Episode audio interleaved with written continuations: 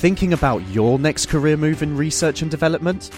Then it's time to make your move to the UK. The nation that's investing 20 billion pounds in R&D over the next 2 years.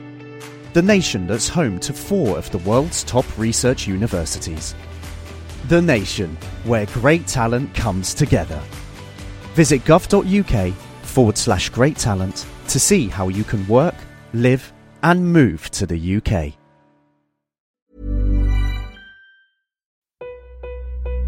I have you loud and clear. Hello. Hello. Hello. Welcome.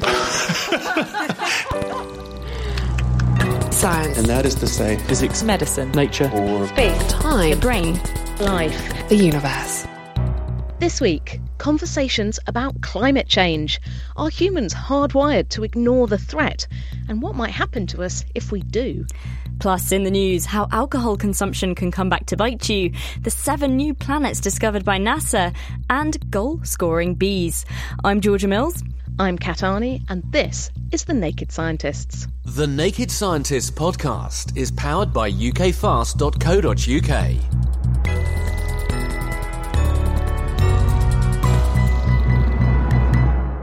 Just over a year ago, the UK government reduced the guideline amount of alcohol that's considered safe from 21 units per week to 14.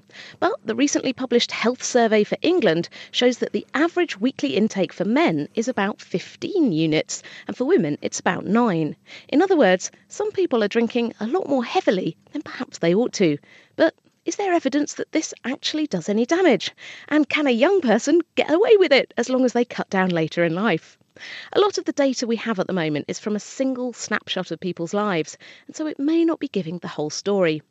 Dara O'Neill from UCL has looked at the drinking habits of a number of people over several decades and how this has ultimately affected their blood vessels. Chris Smith has the story arterial stiffness is an indicator of cardiovascular disease risk, and research has traditionally relied on cross sectional research, which is just looking at acute alcohol consumption. But by looking at intake longitudinally, we are deepening the understanding of uh, the way in which alcohol intake over time is related to the stiffening of arteries. I suppose that following people up over a period of time also captures how people's drinking behaviour changes because as people age, they're likely to drink different amounts, and this is likely in turn to have a different effect rather than just looking once. Correct, yes. And people's health changes over time, as, and that can actually influence their drinking behaviours.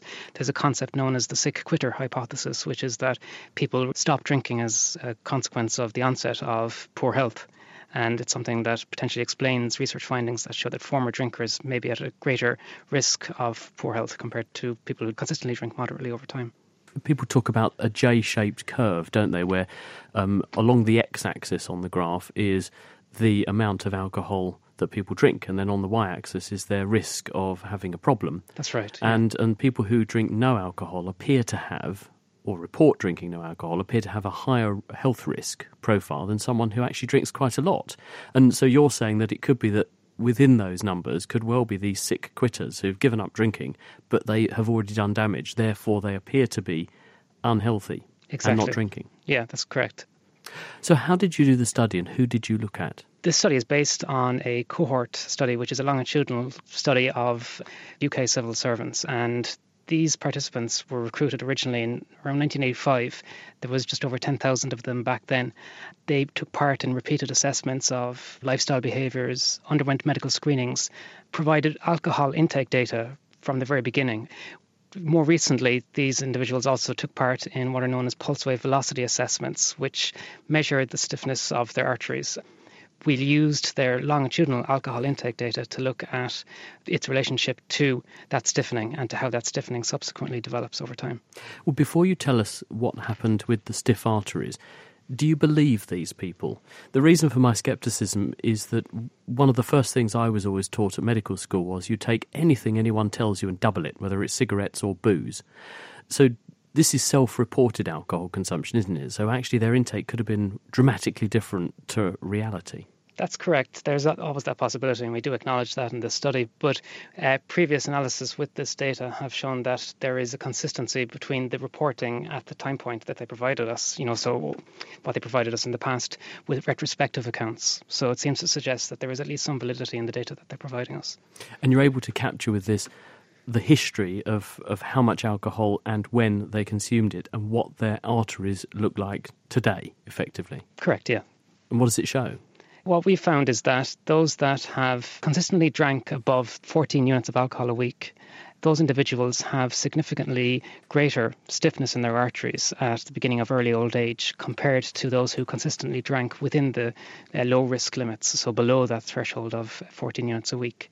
And we also found that those that stopped drinking over time showed a increased acceleration in their arteries stiffness during a subsequent interval of 4 to 5 years do you think that they are the sick quitters? That is a possibility. Uh, we haven't been able to identify for sure, but we have seen that there is some uh, change in their self reported health over time, those that do desist from drinking. But I think there's further analysis to be performed there to clarify that and to answer that with certainty. And the ones who were the consistently heavy drinkers, this does appear then to have translated into effectively a premature aging effect in their blood vessels. That's correct, yeah, that's how we've interpreted it. Based on what you found, then, what are your conclusions? What what do you think this tells us about the way in which we use and abuse alcohol? It suggests that by ignoring the uh, health guidelines in terms of uh, low risk drinking behaviours, people are putting themselves potentially at an increased risk of um, cardiovascular aging over time, and that there is you know a benefit to people to uh, adhere to those safe drinking guidelines and to not consume ex- in excess of 14 units a week. Well, he sounds like my mother there. Beware, your past drinking sins will find you out, maybe especially if you're a civil servant. That was Dara O'Neill from UCL, and his paper was published in the Journal of the American Heart Association. Now, you may have heard this week the exciting discovery of seven brand spanking new planets. In a solar system 39 light years away, the planets orbit an ultra cool dwarf star about the size of Jupiter called TRAPPIST 1, and some of them are likely to contain liquid water. So, could this mean they also host life? We're joined by one of the scientists who was part of the international team of astronomers to make the discovery, Amaury Triaud from Cambridge University's Institute of Astronomy. Hi, Amaury. Good evening. First off, how do you go about hunting for a new planet? We just wait for the planet to pass in front of the star. As it does so, it casts a shadow, and from how deep the shadow is, then uh, we measure, well, we know that there is a planet, and we also measure the size and how frequently the shadow comes back. We measure the orbital period of the planet. I see. So you, you had your sights on this star and you just sort of waited to see if planets passed in front of it? Pretty much, yeah. We had um, a, a survey, so we looked at different stars, and on that one, planets passed. What do we know about them? What we know is their size and the masses. So we know they have sizes very similar to the Earth and masses similar to the Earth. Once you have radius and mass, you know the composition, the density, and that is consistent at the moment with uh, rocks, which uh, allows us to tell uh, that the Earth-like, essentially. Oh, wow. And um, what about things like their orbit time? And say you and I were sitting on one of these planets, what would it look like? What would it be like? Uh, well, the, the sight would be remarkable. The, the, planets are really close to one another and really close to the star. The star being small to get good temperature, all the planets are really compact. Say you were on TRAPPIST 1 uh, for instance, the star would be three and a quarter times uh, larger in uh, size, but in area it would look 10 times bigger than the Sun. So uh, humans are very good at uh, noticing area rather than size itself. And the nearest other planet, TRAPPIST 1G, would be of order twice the size of the moon, but it would not be always there, only when the planets were at conjunction. So once per orbit, essentially every nine or actually ten days or so, you would see this orb in the sky, which is a, another planet. Wow! And considering how close they are to their to their star, do we think they might be able to host life? the star is small, uh, it's uh, quite cool compared to the sun, and so the energy that the planets receive is similar to what the Earth uh, receives we're actually quite excited. Uh, there is a lot of potential that if the atmospheric and geological conditions at the surface of the planets are are good, and if there is water, then this could exist at the liquid uh, form, which is essential for life. Why is this thought that there might be liquid water there? So we don't know uh, yet if there is liquid water. We actually uh, say that all seven planets are temperate, meaning that under like specific conditions they could host liquid water. For three of them, I think the chances are much higher. But you could imagine that, say, for the furthest planet out, which is quite cold, if you have a lot of greenhouse gas, they would trap the heat and allow liquid water to persist. So what's great is that now we have seven targets that we can check. How do we check them?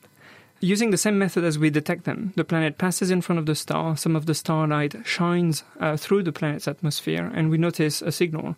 That's a minute signal, is what we will investigate now. Something like, um, say, for example, there was alien life, be very exciting, but what if it was like bacteria or these very small things? How would we know from just from their imprint over the sun? Well, here we rely on what we know on life on Earth. Uh, life on Earth has changed our atmosphere dramatically, meaning uh, that if similar amount of life uh, is over there uh, and changes in a similar amount uh, their atmosphere, then we will notice that. But it requires several ingredients, right? life needs to be present and change things significantly. And uh, these planets, I think they're 39 light years away. Mm-hmm. That's quite far. So we'll probably never get there. So what's the, what's the point of actually studying them? We only have one example for biology at the moment in the solar system, so we want to go beyond a sample of just one. The, the, the key question here for an astronomer is not is there life elsewhere? We think there must be somewhere, but how frequently does it happen? If you have the right condition, is it every planet, every planet in 10, every one in 10,000? That's, I think, a key question in understanding our position within the many outcomes of nature. That was Amaury Triaud from Cambridge University. And if you want to find a bit more about the planets for yourself, or there's some quite cool concept art, you can check out www.trappist.one.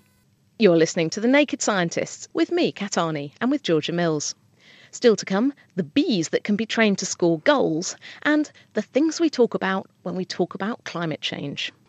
And speaking of climate, before we get to that, Tim Revell has been celebrating the seasons in this week's Myth Conception.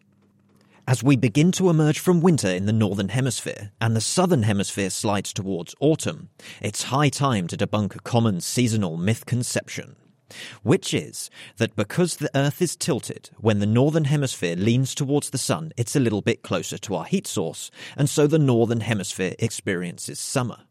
The myth sounds good, intuitive even, but it's totally wrong. The Earth's orbit around the Sun is not a circle. It's actually a squashed circle known as an ellipse.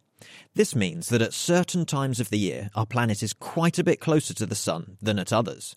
In January, for example, the Earth is 5 million kilometres closer to the Sun than in July. Now, this does cause some slight temperature differences, but it doesn't produce the seasons. In fact, the Northern Hemisphere experiences summer when the Earth is farthest from the Sun. So, what about the tilt? Well, Earth's tilt is about 23.5 degrees from the vertical. In July, this means that the Northern Hemisphere points towards the Sun, and the Southern Hemisphere points away, Six months later, when Earth has travelled to the other side of the Sun, the roles are reversed, with the northern hemisphere tilting away and the southern hemisphere tilting towards the Sun. The seasonal tilt makes a part of the Earth only a teeny weeny bit closer to the Sun compared to the tens of millions of kilometres we are away from it. So it's not the change in distance that causes the seasons, it's the angle. During summer, sunlight consistently hits that patch of the Earth at a more direct angle and for longer which all adds up to more heat arriving and warmer weather. Meanwhile, the southern hemisphere points away, getting sunlight at a less direct angle over a shorter day, and so it experiences winter. Interestingly, over very long periods of time, Earth's tilt actually changes, moving between 21.4 degrees and 24.4 degrees. This means we're actually wobbling back and forth as we move through space, but this wobble is so slow that it takes 41,000 years to complete. This is far too gradual to affect the seasons in the short term, but over long timescales, we think it plays a role in the formation of ice ages. Currently, we're slowly wobbling towards the upright position. This means that very, very gradually, the seasons will become a little less extreme. We're also not the only planet that has seasons. Uranus lies almost completely on its side, tilting at an angle of 97 degrees, and so experiences extreme seasons. Whereas Venus hardly has any tilt at all, so experiences very little in the way of seasonal differences. Why on earth the Earth actually tilts at all, we're not quite sure. It's thought that probably early on in its history, the planet was hit by something sufficiently large to knock us slightly off kilter. It's not a bad theory. Earth certainly took a lot of hits early on. In fact, one of the collisions was so large that a leftover lump became the moon. Seasons really are nothing to do with our distance away from the sun. What really matters is the angle at which the sunlight hits us.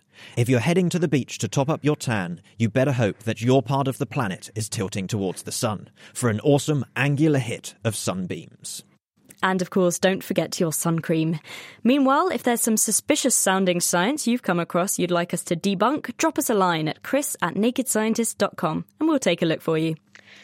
Cocaine used to be the drug of the rich and famous, but over recent years it's become cheaper and more readily available, and as a result, more and more people are becoming addicted.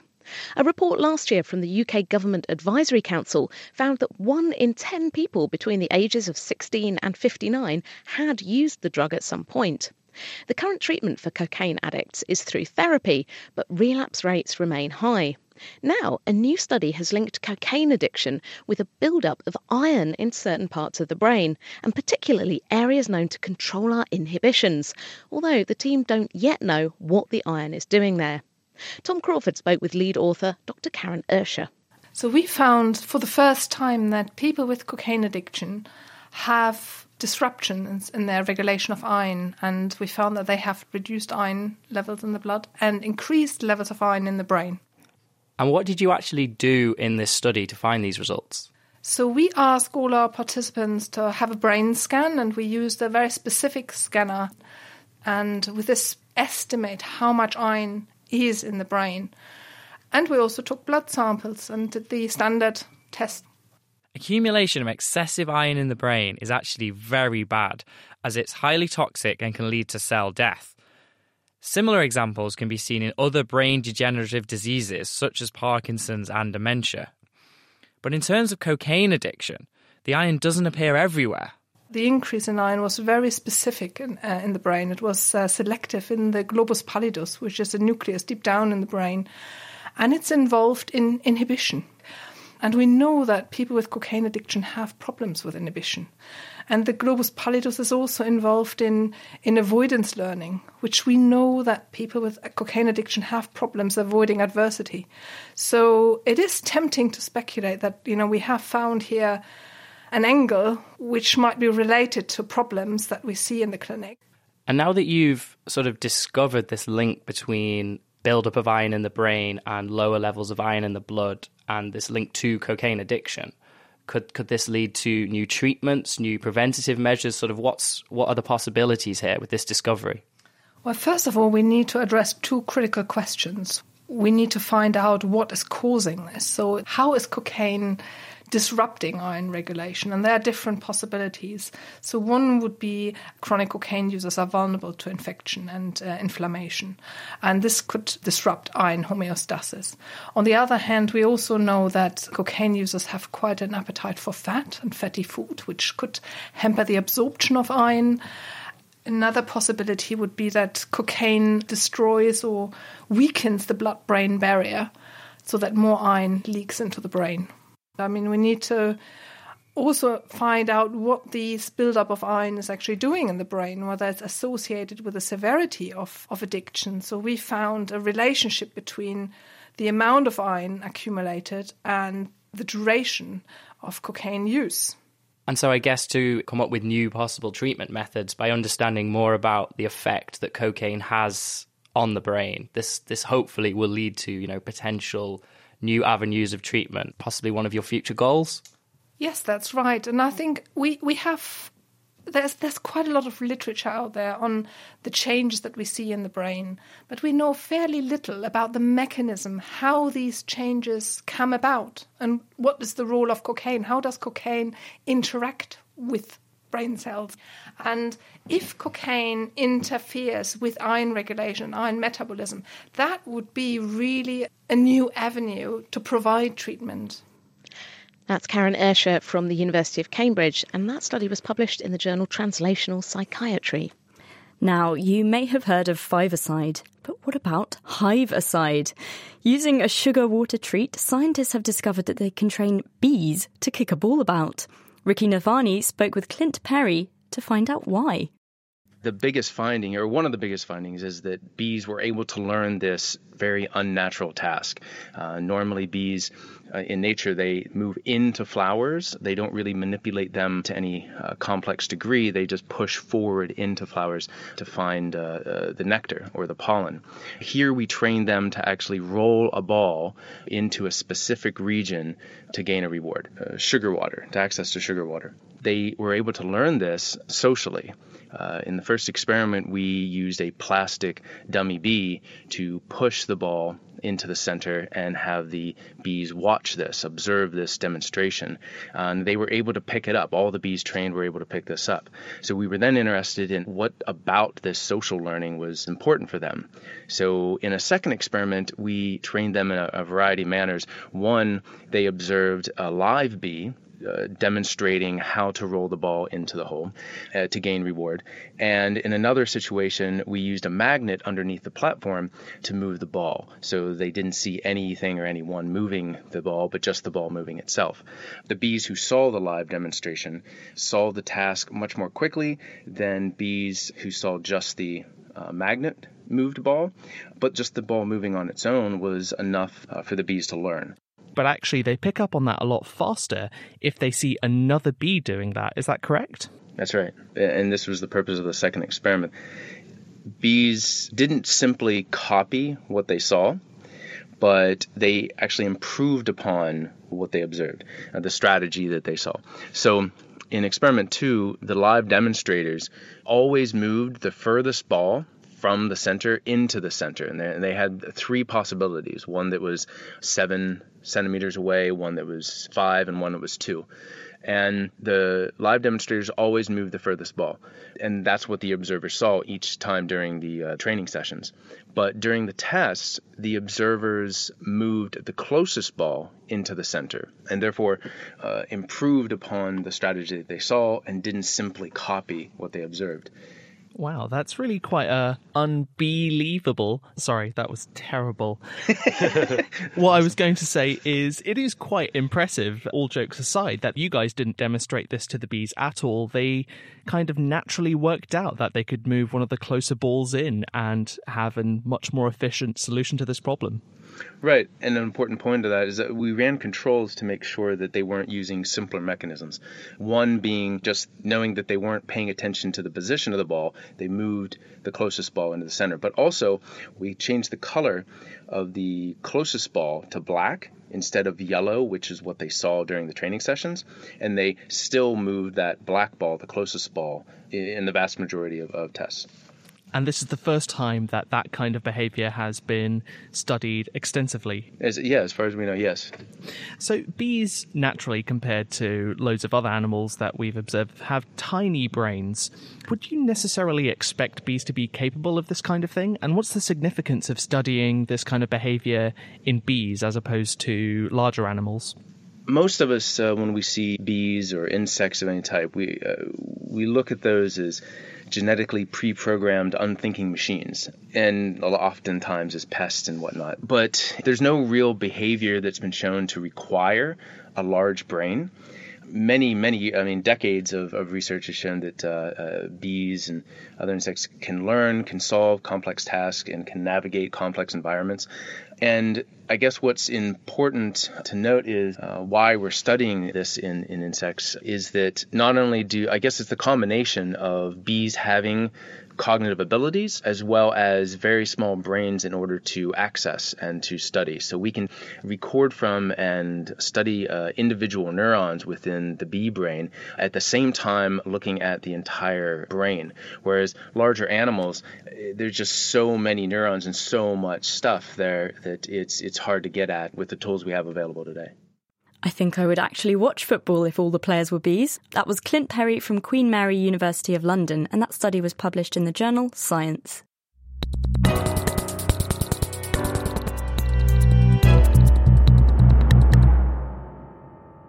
You're listening to The Naked Scientist with me, Kat Arney, and with Georgia Mills. This week, for the main part of our show, it's climate change. 2016 was yet again the hottest year on record, and the sheer rate of change us humans are causing could enter us into a mass extinction and risk making much of our planet inhospitable. But, you know, is climate change really such a big deal? And if so, why aren't we doing more to stop it? We're going to be meeting one curious character that's already feeling the pinch of rising temperatures. We'll be discussing why, as a species, we might be hardwired to ignore the threat, and looking at one way someone is trying to make a difference, starting with this the humble coffee cup. But before that, let's meet our first player. Imagine, if you will, a white shark about two metres long, with a happy smile. Now squish it flat. Then give it an enormously long chainsaw for a nose, complete with sharp teeth like protrusions up both sides. What you've got in your head is probably something like the sawfish. Now, these oddities live in the ocean, but one species spends its youth in Australian rivers. As temperatures are on the up, the water they have to live in is already getting hotter. So, how are they coping? Adrian Gleiss and Karissa Lear from Murdoch University have been probing the survival prospects of these fish, as Chris Smith found out. Well, what we're trying to understand really is how changes in climate in the region and changes in land use practice um, through agriculture, how that is going to affect um, essentially the quality of the habitat for them. So they're a critically endangered animal. Fitzroy is probably one of the last really important nurseries for the species. So really trying to figure out, you know, what their threats, what threats they're facing, and how we can basically change our behavior as humans to safeguard their their habitats is really what we're what we're after. And how are you doing that? Uh, we're using accelerometers, which same technology in your smartphone or a Fitbit, um, to measure the movement and activity patterns of these fish. So, um, in correlation with temperature, to see if they become more active or less active if the temperature rises or falls. And obviously, sharks don't have smartphones. So, how are you doing that? Um, so, the accelerometers we use, we either can attach them externally to the dorsal fin of the fish, or we can actually surgically implant them um, into their body cavity. The accelerometers we use also measure temperature. That's another factor. So same tags. How'd you get the tags on these things? Well, there's there's two ways really. Um, I mean, we have two types of tags that we're using. One tag um, will stay on the animal for a very long time and will transmit its data. So what we do with those is we implant them into the animal itself, and we do that because it doesn't have any, you know, doesn't cause any drag, and it can stay in the animal for a very long time. The other tag we're using is an external data logger, and that essentially we put on the animal. We, we drill a little hole through the fin and attach it to the fin, and then when we catch an animal again, we can basically retrieve that that unit and can download the data. You said catch an animal. Are you having to catch these things? How big are they? Well, the winds in the river can get up to about two and a half meters. How do you catch one of those? We mostly use gill nets. Um, so the, the sawfish with the teeth all the way down the rostra, they get caught pretty easily just with their nose in the gill net, and we can pull them up to the boat and onto shore.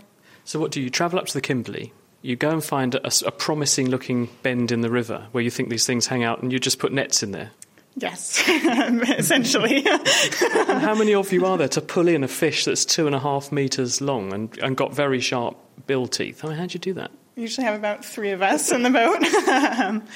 well, I mean, we also we have a lot of help from uh, indigenous um, ranger groups up there. So that local knowledge for us is very important. You know, the, the, guys take us to the to the places where they've caught, where their grandparents and you know they've caught these animals for a long time. So we're not going completely blind, but at the same time they're very remote places. So you know, I mean, it basically involves us flying. Flying to Derby first, and then in Derby we get into our four-wheel drive. We put a boat on the roof, and then it's 150 kilometers into the bush essentially. And yeah, and without without some of that knowledge of the locals, really, I mean, we I think we'd have a pretty hard time finding them in the first place. Talking of what you're finding, have you got data yet? We have just started to get data back. and what, what's the trend that's emerging? What are you seeing? Um, a lot of the fish look like they're doing a, a diel pattern with temperature. Well, during the day, they'll rest in very cool places so that their energy expenditure is low. And then during the night, when it's colder outside, um, they can hunt in the warmer water, um, which increases their muscle activity so they can actually hunt more easily in uh, warmer water. And if one extrapolates that to what we think is happening with climate change and things like that, Adrian, is there is this data promising? Does this suggest that this is quite a tolerant species or not? Well, actually, that's a really interesting question. Um, so last year we had a very, very poor wet season, which means we had very little water in the river and we had a very, very hot late dry. So we actually saw very, very high temperatures last year. And what we did see is that You know, so activity or the potential for activity it increases over temperature gradually, but then usually gets to a certain point, you know, a certain temperature upon which it declines very rapidly. And we're just starting to see that sort of tipping point in some of that data. So I think that they are resilient in the sense that they can, ha- you know, they can quite happily sit in water of 33 degrees Celsius. But I don't think there's much wiggle room above that, really. And I think what we're going to start to see is we'll start to see us going over those tipping points more often in the future. Do we not think, though, Karissa, that the animals could just move? Because if that becomes an inhospitable, impropitious place for them to hang out, presumably there will be other places, potentially down the coast a bit, that might be a little bit cooler, where, where they can still survive. Well, that might be a good option for pelagic species in the ocean that have a lot of different spaces that they can move into. But these river systems, there's only a couple rivers in northern Australia, and so the and they need these animals need to use that habitat for their nursery, um, and so they can't they don't really have a choice about where to live in those first few years of their life. So they are pretty tied to the environment. Yeah, I mean, at the end of the day, it's where your mum drops you off, isn't it? I mean, you know, if your mum drops you off in the mouth of this particular river, you know, you're going to swim up that stream of fresh water. And also, don't forget, I think especially those estuarine areas, you know, where they're born, there are a lot of saltwater crocodiles in there. And all you really want to do as a tiny little sawfish, and you know, you're born around 70 centimeters, you try and get into the fresh, you try and get into the shallow areas. Because I think in the estuary, you're just not going to have a particularly good time. So, yeah, no, I think you're very tied to where you're born. What do you think the long term prospect is then? Uh, it's tough to say. I think it's um, as it gets hotter, the animals are definitely going to struggle more. But I think what's going to be very important is that um, we maintain a lot of water in the river, because as long as there's a lot of water, we have those really deep holes, you know, in the river, and those essentially offer sort of cool water refuges. And I think they're going to become more and more important as um, as the environment gets hotter and hotter and hotter. And as long as that's the case, I think they they'll probably be okay. So let's keep our fingers crossed for those water weirdos. That was PhD student Karissa Lear and research fellow Adrian Gleiss, both from Murdoch University. Now, that is a species we're already concerned about, but what about others 10, 20 years down the line? And to be honest, maybe while the welfare of sawfish isn't a top priority for most of us, how do we think climate change might impact on us? Something Adrian mentioned in that interview is the idea of a tipping point, something that many climate scientists are actually worried about. This is the idea that after a certain point, there is no going back and things are only going to keep getting worse. So, how does this all work? We're joined now by James Dyke from Southampton University. He models human and Earth interactions. So, James, hi. Can you just give us a little refresher? What is climate change? What's causing it? And are humans to blame? Well, hello. Okay, first off, it's important to point out, or at least remember, that the Earth's climate has always changed. If you go back far enough into Earth's history, we'll see massive changes. So, perhaps the biggest changes that we would observe over the ten thousands of year timescales would be the ice ages. So, about 10 to 100,000 years ago, the Earth was about 5 degrees cooler than it is. Sea levels were about 120 meters lower, and much of northern Europe and northern America were under hundreds of meters of ice. Since the last ice age, the Earth system has been slowly warming up and uh, sea levels have been uh, increasing. But what we've witnessed over the last couple of hundred years has been really quite unprecedented rates of change of surface temperatures and other indicators that there is a significant warming pulse happening, largely as a consequence of human emissions of greenhouse gases. And what do we mean by this concept of the tipping point? What's a, what does it look like and what are we tipping towards? Well, many people think that climate change is a progressive and gradual thing. If it takes hundreds or thousands of years for the Earth's climate to reach a new equilibrium, then we may think that the climate and the Earth system will kind of respond smoothly and linearly. So if you look at something like sea level rise, we're looking currently about three millimeters a year, which doesn't seem very much. But unfortunately, the Earth system seems to be full of these tipping elements. So when people talk about tipping elements or tipping points in the Earth's climate, they're, they're often referring to what's proved to be a very influential study in the Proceedings of the National Academy of Sciences back in 2008, where they identified nine elements of the Earth system. So things like the Arctic sea ice or the Greenland ice sheet, the boreal forests or the Amazon forests, or some uh, large functioning of oceanic currents. And what they're worried about, what they're worried about now, and what we're increasingly becoming worried about, is that you can drive the Earth system so much, and these systems respond sort of sluggishly, but then you go beyond a point and they suddenly flip They may flip into sort of positive feedback states where once they begin to change, it will be effectively impossible for those things to be arrested. So I guess it's a bit like you imagine all water just trickling slowly out of a bucket that's tilting, but then at some point it's just going to overbalance and go and the whole lot comes out.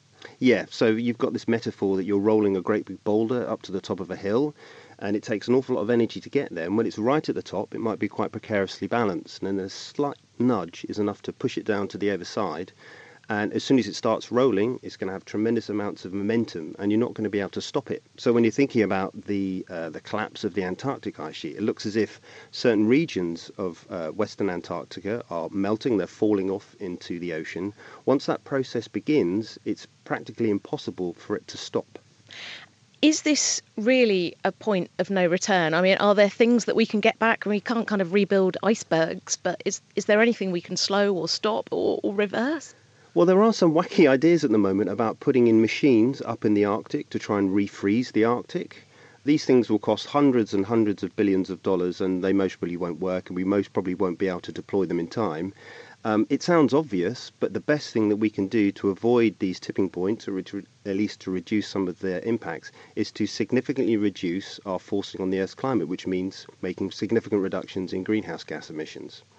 And if we don't, if the worst happens, if we hit these tipping points uh, and that all this climate change massively accelerates, release of carbon dioxide into the atmosphere massively accelerates, the temperature goes up, um, what is going to happen and on what kind of time scale? You know, are we going to wake up in 10 years' time and it's just an apocalypse out there? Well, wherever we do end up, we want to be hopeful that we go there very slowly because if the Earth's climate changes slowly, then humans will be able to adapt, but then also other species too. So you may be able to find species that will be able to go up higher mountains or find uh, climate refugia. The worry about tipping points is that they can engender very rapid change. So at the moment, when you look at the current predictions of the total amount of warming that we seem to be locked into, um, it seems to be at least about 3 degrees Celsius. So we can visualize impacts in terms of the Earth's climate through things that we care about. So our ability to get access to water, the impacts on ecosystems, our ability to grow food, uh, coastal communities, uh, impacts on human health. And as they increase beyond the already uh, established one degree Celsius of warming, those things increase in terms of impacts. And if we really do end up going beyond three degrees Celsius, so um, we're, we're currently going beyond three degrees and maybe even five degrees within a couple of hundred years, Many people would argue that that is a recipe for the collapse of human civilization as we know it.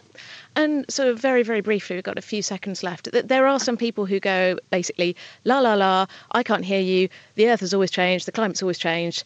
You know, this is all just basically made up by the Chinese, mentioning no names. Mm-hmm. Um, if you had like a sentence to say to them to, to make them realize that this is a big problem, what would you say?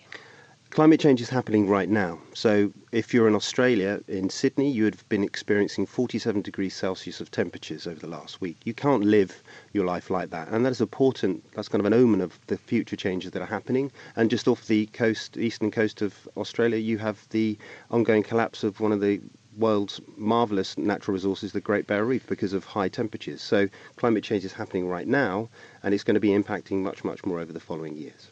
Thank you very much. That is James Dyke from Southampton University. You're listening to The Naked Scientists with me, Kat Arney, and with Georgia Mills. We're talking about climate change today, and here's the big question. While 98% of scientists seem to be agreed and making the radical assumption no one actually wants to live in a destroyed world, why are we, as a species, so bad at doing stuff about it? It's, to be sure, a complex issue, but could it be partly down to the way we've evolved? So I'm George Marshall. I'm the founder of Climate Outreach, and I'm the author of Don't Even Think About It Why Our Brains Are Wired to Ignore Climate Change. Climate change is a really tricky challenge for us because the, the, the rational side of our brains can appreciate it for being a major threat. I mean, anybody who looks in any detail at this, especially the underlying science, comes away very concerned. But it's hard to hold on to that concern because unfortunately it doesn't really seem to have many of the qualities that trigger that visceral, emotional sense of concern. It's distant, it's dispersed, it's quite difficult to get your head around. It doesn't make a kind of an intuitive sense, really, that we're putting invisible gases out into the atmosphere which change the weather. Uh, we don't have any real precedent for this or things to draw on. These are all the qualities which make us concerned about things, is that they're issues that are here, that are now, that we've seen before, and really the, the quality that alerts us most to things that we should worry about is that there's an enemy that wants to cause us harm. That's why we respond so strongly to issues like terrorism. And the problem is climate change fits very badly with that as well. We get very upset and angry about unfairness, where people want to cause harm, where people want to cause violence. Climate change will be violent in terms of its impacts, but nobody at any point in this actually wants to cause harm. So, what I'd say of it is, is it's almost a perfectly constructed to bypass all of the uh, the systems we depend upon to tell us that something is dangerous. And that's why you get into this very tricky situation where people rationally accept it's a problem but emotionally don't. What is it about our, I suppose, our biology or the way our brains are built that makes us ignore it in this way? One of the arguments out there as I said, is that it, it, doesn't seem to fit very well with what we have been historically adapted to deal with. But underlying that is the fact that we have been adapted to not be too worried about things. People who are constantly anxious and are constantly being triggered by concern perform less well. So, therefore, what we have in, in, our brains is a very interesting balance between the capacity to be worried about things and, and become engaged and take action, but also the capacity to ignore things and not take action. And it's those two qualities. The problem of climate change is that it is that it works quite well to the capacity to push things on one side. We tend not to think about things that uh, are somewhat in the future because who knows, situations might change. We tend to prioritize things in, in the present, for example.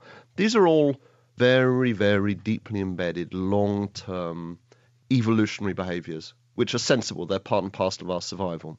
How do we tackle this? And no one wants to hear about it, no one wants to address it. We're just built that way. What do we do? The really simple, in a nutshell, answer is we give it a social shape and form what makes all of a difference for whether people accept or, or deny climate change is whether it speaks to their culture, their values, and their identity. You know, it's not impossible. I mean, there are there are very large numbers of people who are deeply concerned about climate change, and some of those people vote on that principle. Some of them even get arrested. They demonstrate. There were 400,000 people on the streets of New York protesting about it. It's not impossible. But the reason that they could do that is because it had come to be built around a set of narratives and values that spoke to them and who they are. Similarly, very, very intelligent, well educated people will deny the existence of climate change because that denial narrative speaks very well to who they are. So, really, the way we bypass this is we make it social. Climate change is something that people like us believe in, whoever we are. This is a faith issue, this is a Muslim issue, this is a conservative issue, this is a business issue, this is a, an artist's issue. And then it becomes persuasive because we start hearing from it from people like ourselves. And if there's one thing which galvanizes us into action, it's the fact that we think that something is part and parcel of the identity of a group around us. How does that happen? Is that sort of the responsibility of people in those parts of society to persuade everyone else in their group?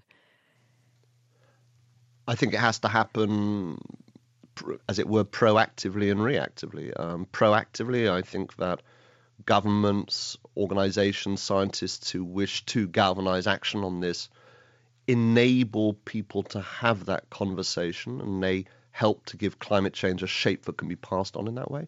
I think networks that have different identities and different ways of reaching people proactively engage with it. So um, hugely excited, of course, by what the the Pope Francis did, where he started a conversation within the Catholic Church based around Catholic social teaching around climate change. I'd like to see that happen within every faith group, or, or indeed any group where people have a set of shared values. But I also think, as individuals, as individuals, if there's anyone listening who is concerned about climate change, you have to recognize that there is a social silence around this issue that whereby people actively suppress conversation about it. And I think you need to recognize there's an enormous amount of power and importance in the conversations you have with the people around you. In what way is it best to bring it up? Because when you see an article or you hear someone constantly bringing up climate change, you can, even if you completely agree, part of you is like, oh, not again, here they go again. What kind of message should you be giving out to people when you are trying to change their minds? I think it's like any kind of conversation. Uh, imagine a situation where people are very passionate about a, a lifestyle issue, like, for example, um, their diet. If you just lecture people about it and say, oh, you really shouldn't be doing that, that's very, very bad, you push people away and you're just generally irritating. I think the important thing to do is just to hold something as a core value that you bring up where it's appropriate, you share it where you can. I think certainly it's important we talk about climate change around extreme weather events. I think talking about it in the workplace, saying, are we as a company, are we as a, an organization thinking about this? Are we prepared for this?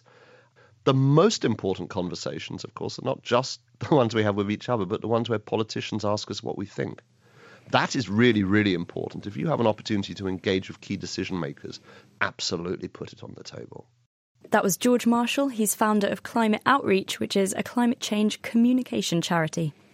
So, being concerned about climate change and doing something about it is not just for hippies, it is for all of us. And more and more people are starting to make changes on a personal and on a societal level.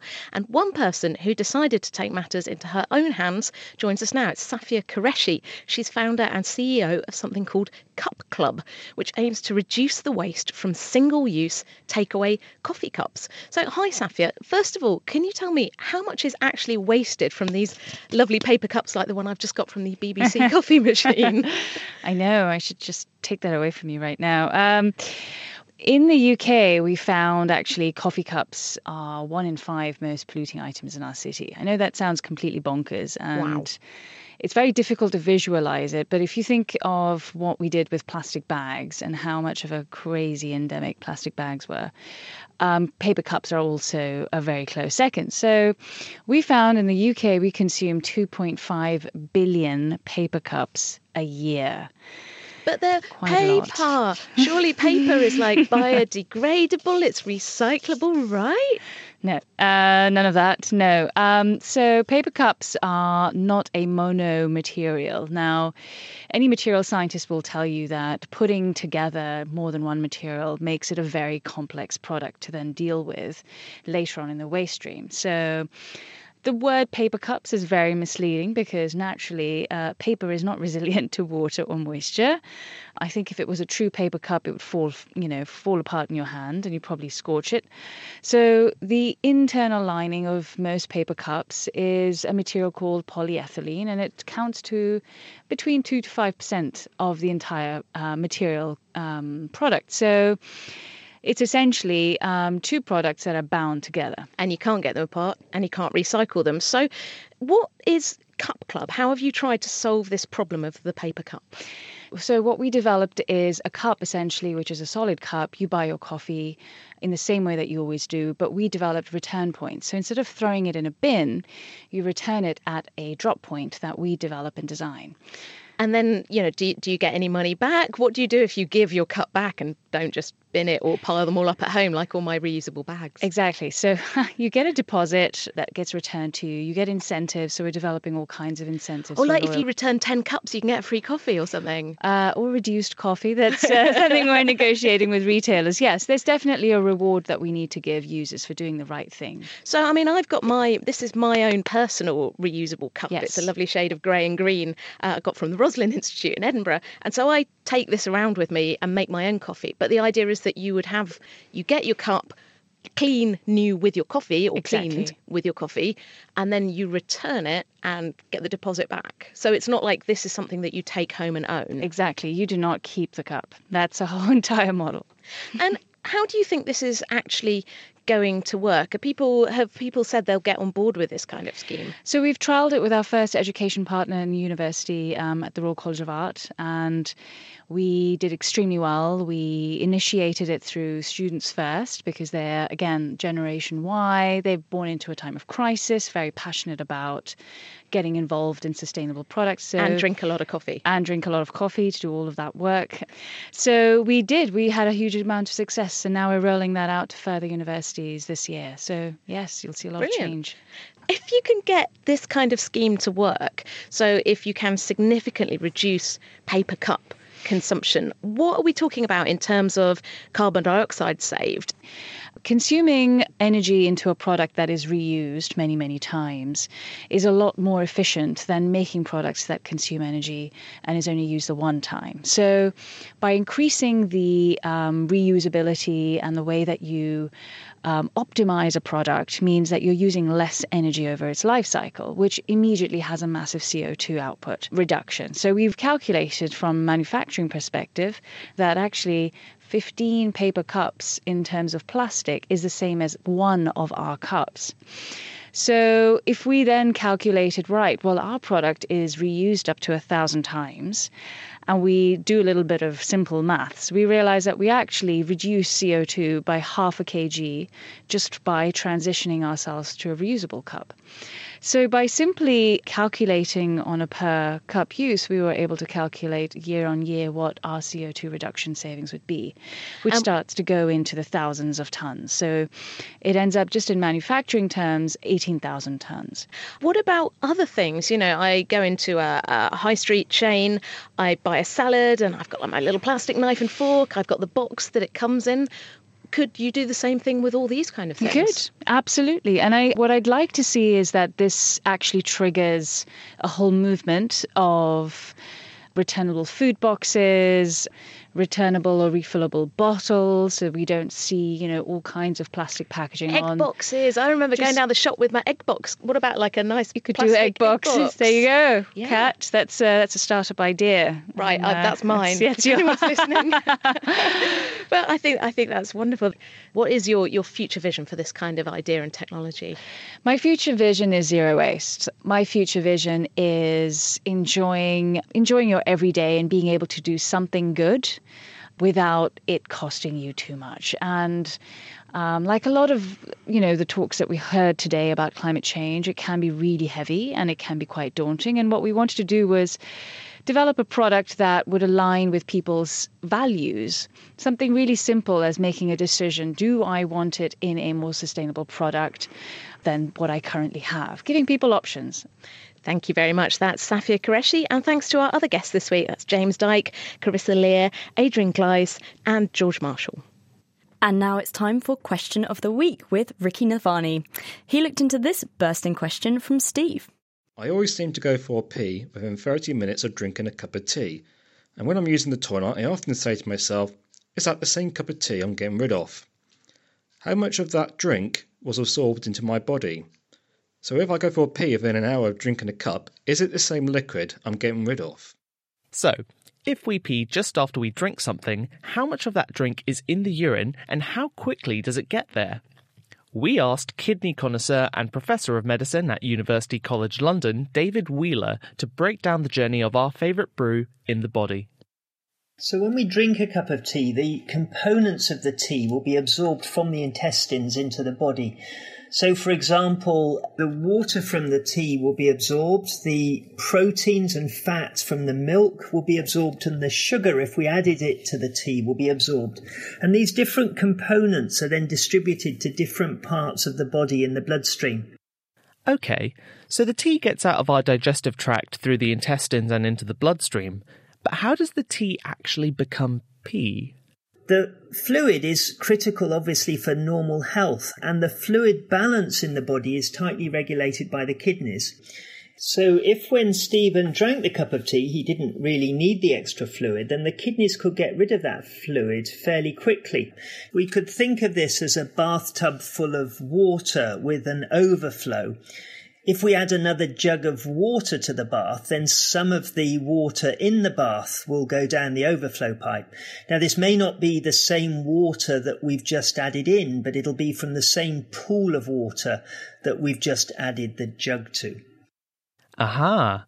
So if your blood is like a bathtub with a capacity for carrying a certain amount of water, then adding in too much will cause it to spill over when it's in the kidneys and make urine.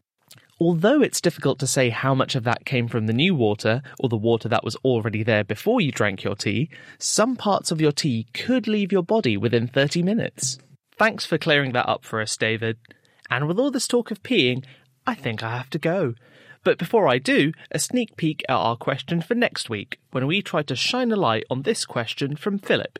My home in Cambridge has about 60% compact fluorescent light bulbs, and the rest are LEDs. Should I be chucking out the former, even though they still work, on the grounds that they use lots of power compared with LEDs, or should I just wait until they break over time and only replace them with LEDs then? If you can shed some light on this issue, do let us know. You can find us on Twitter or Facebook. Next week, it's time for one of our Q&A programs. If you've got a question you'd like one of our experts to answer, do send it in to us at chris at thenakedscientist.com. The Naked Scientist comes to you from Cambridge University and it's supported by the STFC, the EPSRC, and Rolls Royce. I'm Georgia Mills, and thank you for listening.